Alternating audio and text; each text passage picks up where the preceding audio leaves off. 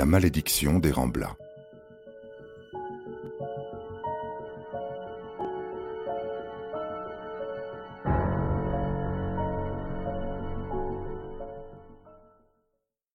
La vie de Jean-Baptiste Rambla est un feuilleton sordide, fait d'épisodes toujours plus macabres les uns que les autres.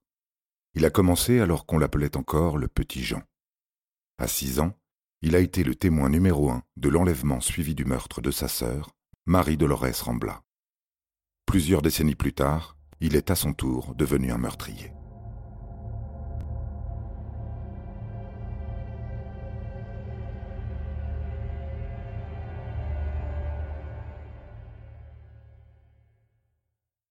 Le 3 juin 1974, le petit Jean joue avec sa grande sœur, Marie-Dolores Rambla, au pied de son immeuble de la cité Sainte-Agnès à Marseille. Rue d'Albe, dans le quatrième arrondissement, il n'y a pas d'espace vert, juste des parkings. Les enfants sont habitués à ce paysage urbain qui ne prend pas en compte leurs besoins d'air et d'activité. À l'inverse de bien des familles, les Ramblas ne profitent pas du week-end de Pentecôte pour se détendre à la plage. Les enfants se cachent comme ils peuvent, se racontent des histoires pleines de rêves et d'espoir. Ici et là, on voit des pancartes qui interdisent de faire du patin à roulette, de jouer au ballon ou de faire du bruit. De temps en temps, Madame Rambla passe une tête par la fenêtre de son appartement du premier étage. Ainsi surveille-t-elle ses deux aînés en s'occupant de ses jumeaux, Karine et Noël. Par un si beau temps, impossible de les garder enfermés. Ils sont si pleins d'énergie. En cette belle matinée, ils jouent comme d'habitude avec deux petits voisins. À onze heures, Madame Rambla dit à Jean-Baptiste et Marie Dolores de rentrer. Mais la petite fille demande à rester encore un peu dehors. À onze heures et quart, un homme arrive. Un homme souriant, qu'ils ne connaissent ni l'un ni l'autre. Le petit Jean sera capable de le décrire très précisément. Il s'agit d'un homme jeune, vêtu d'un costume gris, qui parle comme les gens d'ici, avec l'accent. Il est grand, ses cheveux sont noirs et courts. Il conduit une voiture grise. Jean ne mentionnera pas de lunettes. L'inconnu leur demande s'ils n'ont pas vu son chien, un gros chien noir qui s'est sauvé. Les enfants répondent que non et acceptent de l'aider à le chercher. L'homme demande à Jean-Baptiste de faire le tour de l'immeuble pendant que lui-même part faire des recherches avec Marie-Dolores. Le petit garçon fait ce que le monsieur lui demande. Il ouvre bien les yeux, regarde autour de lui en tournant consciencieusement partout dans la cité Sainte-Agnès. Mais malheureusement, il ne voit pas le chien. Quand sa mère passe à nouveau la tête par la fenêtre et lui demande ce qu'il fait, il répond qu'il cherche le chien. Quand il revient à son point de départ, l'inconnu et sa sœur ont disparu. Le petit Jean se met donc à la chercher elle aussi. Quand son père arrive, le garçon est toujours seul. Marie Dolores n'est pas encore revenue. Et elle ne reviendra jamais. Plus personne ne reverra vivante cette petite fille de huit ans, et son corps sans vie sera découvert quelques jours plus tard. Pour son plus grand malheur à lui aussi, Jean-Baptiste Rambla sera donc le dernier à avoir vu sa sœur vivante, et surtout le seul à avoir vu son meurtrier de très près.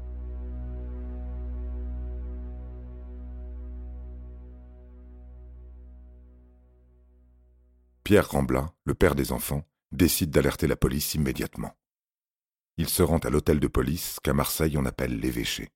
Il raconte l'enlèvement de Marie Dolores tel que Jean-Baptiste lui a raconté, puisqu'il en est le seul témoin. Les policiers demandent au père si la petite fille a déjà été abordée par un inconnu mais elle n'a jamais rien rapporté de tel. Monsieur Rambla a-t-il des ennuis? Quelqu'un lui en voudrait-il? Le pauvre homme ne sait pas. Il n'est installé là que depuis quatre mois et ne connaît que les gens du quartier et ceux avec qui il travaille à la boulangerie. Une rançon peut-être. Mais les Rambla, simples immigrés espagnols, sont pauvres. Le lendemain, 4 juin, la police, les médias, Marseille, tout le monde est en émoi. Les enlèvements d'enfants se succèdent en France défraie la chronique et indigne l'opinion publique. Le joli visage souriant de Marie Dolores s'affiche partout. Tandis que les hélicoptères de la police survolent la région jusque Cassis, l'enquête est confiée au commissaire central, Jacques Cubaine. Elle débute par le seul témoignage disponible, celui de Jean-Baptiste Rambla, car la veille étant un chaud lundi de Pentecôte, beaucoup d'habitants des cités sont partis à la plage. Les autres ont gardé leurs volets clos pour former un rempart contre la chaleur. Personne n'a rien vu. Jean-Baptiste et son père se rendent à nouveau à l'hôtel de police dans l'après-midi pour y faire leur déposition. Ils se déplacent à vélo moteur, l'enfant sur le siège arrière. Il a compris qu'une menace terrible pèse sur sa sœur et il est bouleversé. Les policiers font preuve de patience avec lui. Il faut cependant vérifier la vraisemblance de son témoignage. Pour le mettre à l'épreuve, on le confronte au fichier Canonge, du nom de son inventeur. En 1950, l'inspecteur principal René Canonge, de la Sûreté urbaine de Marseille, a créé un fichier manuel avec photos qui trie les personnes mises en cause ou des auteurs de crimes et délits. C'est donc une centaine de visages qui passent devant les yeux du petit garçon. Il les scrute avec beaucoup d'attention, soupçonnant que l'avenir de sa sœur est en train de se jouer. Reconnaît-il celui du monsieur au chien noir? Malheureusement non. Mais les policiers sont désormais persuadés que le ravisseur conduisait une voiture grise. Le corps sans vie de la petite fille est retrouvé le 5 juin 1974, non loin de Marseille. Il est dissimulé sous des fleurs et des branchages. Elle porte toujours le short blanc du jour de l'enlèvement. Elle n'a pas été violée. Mais son visage est tuméfié, sa gorge tailladée. Elle a reçu une quinzaine de coups de couteau.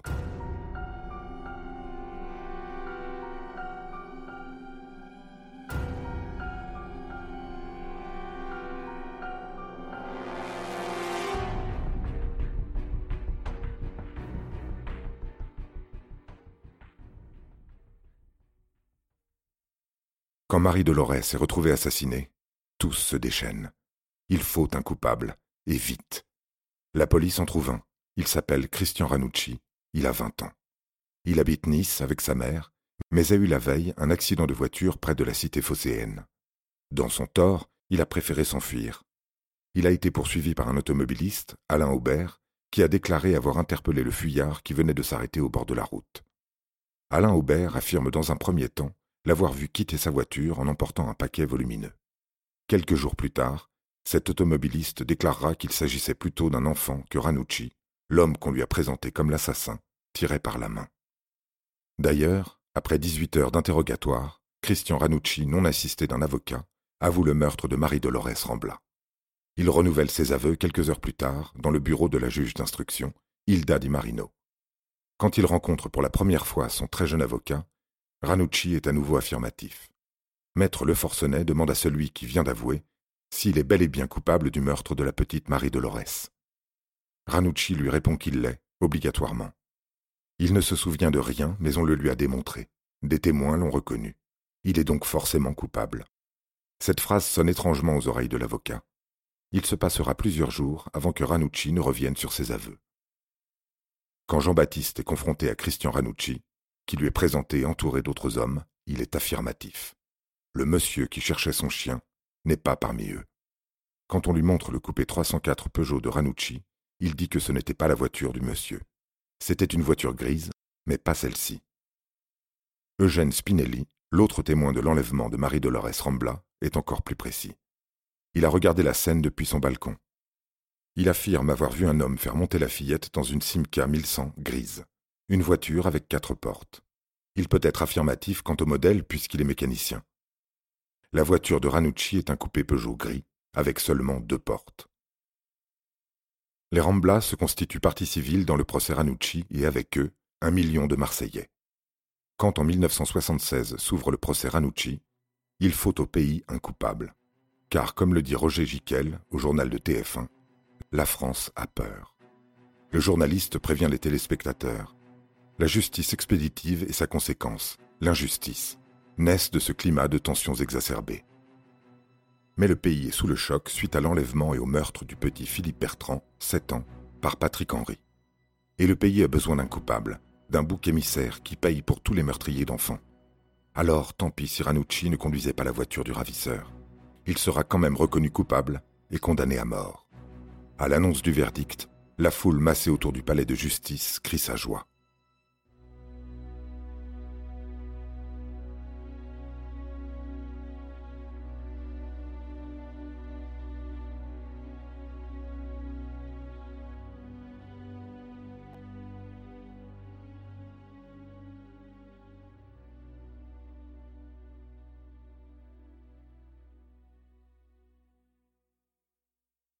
Pour la famille Rambla, l'affaire est terminée. La justice a dit que Ranucci était coupable et elle a appliqué la juste peine.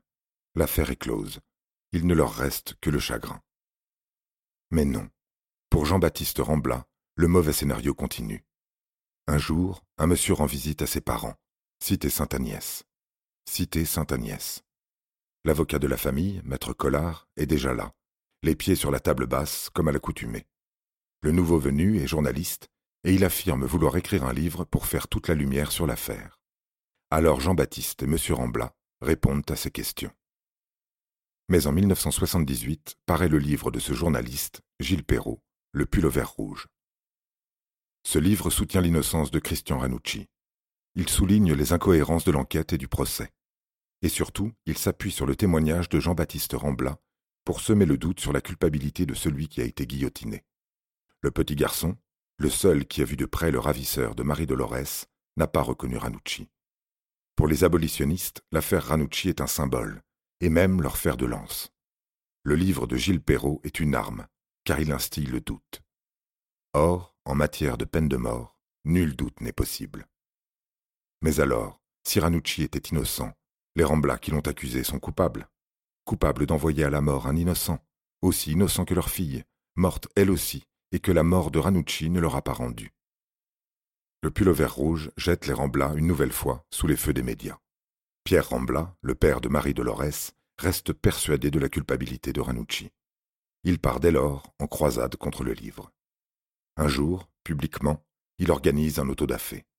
Il déchire des dizaines d'exemplaires du livre de Gilles Perrault, qu'il inonde de cinq litres d'essence avant d'y mettre le feu. Accompagné de Jean-Baptiste, douze ans, il se rend aux séances de dédicace du journaliste et saccage les stands en hurlant. En 1979, sort sur les écrans français le film de Michel Drache, adapté du livre de Gilles Perrault. Pierre Rambla demande la saisie du film, qui porte atteinte à sa vie privée. Le président du tribunal refuse au nom de la liberté d'expression, et le film sort. Mais la Cour d'appel de Paris ordonne la suppression de quatre scènes mettant en cause la famille Rambla.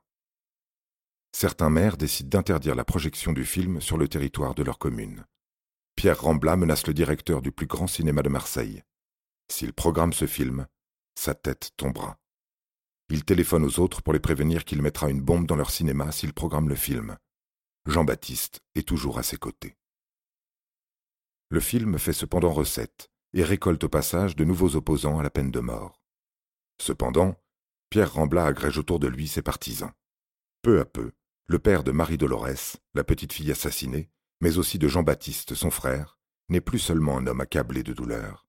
Il devient le porte-drapeau des partisans de la peine de mort que l'extrême droite de Jean-Marie Le Pen invite à ses meetings. Quand en 1981, Robert Badinter déclare l'abolition de la peine de mort en France, c'est une catastrophe pour les Ramblas. Beaucoup sont persuadés que le livre de Gilles Perrault et le film qui en a été tiré ont contribué à cette décision. Ranucci était innocent. Ranucci a été guillotiné à tort. Mais alors, qu'en est-il des Ramblas qui ont toujours soutenu la culpabilité et réclamé la tête de Ranucci? Le débat prend de telles proportions que Pierre Rambla doit affirmer que Marie Dolores n'est pas responsable de la mort de Christian Ranucci. Non, les Ramblas n'ont tué personne. En tout cas, pas à cette date.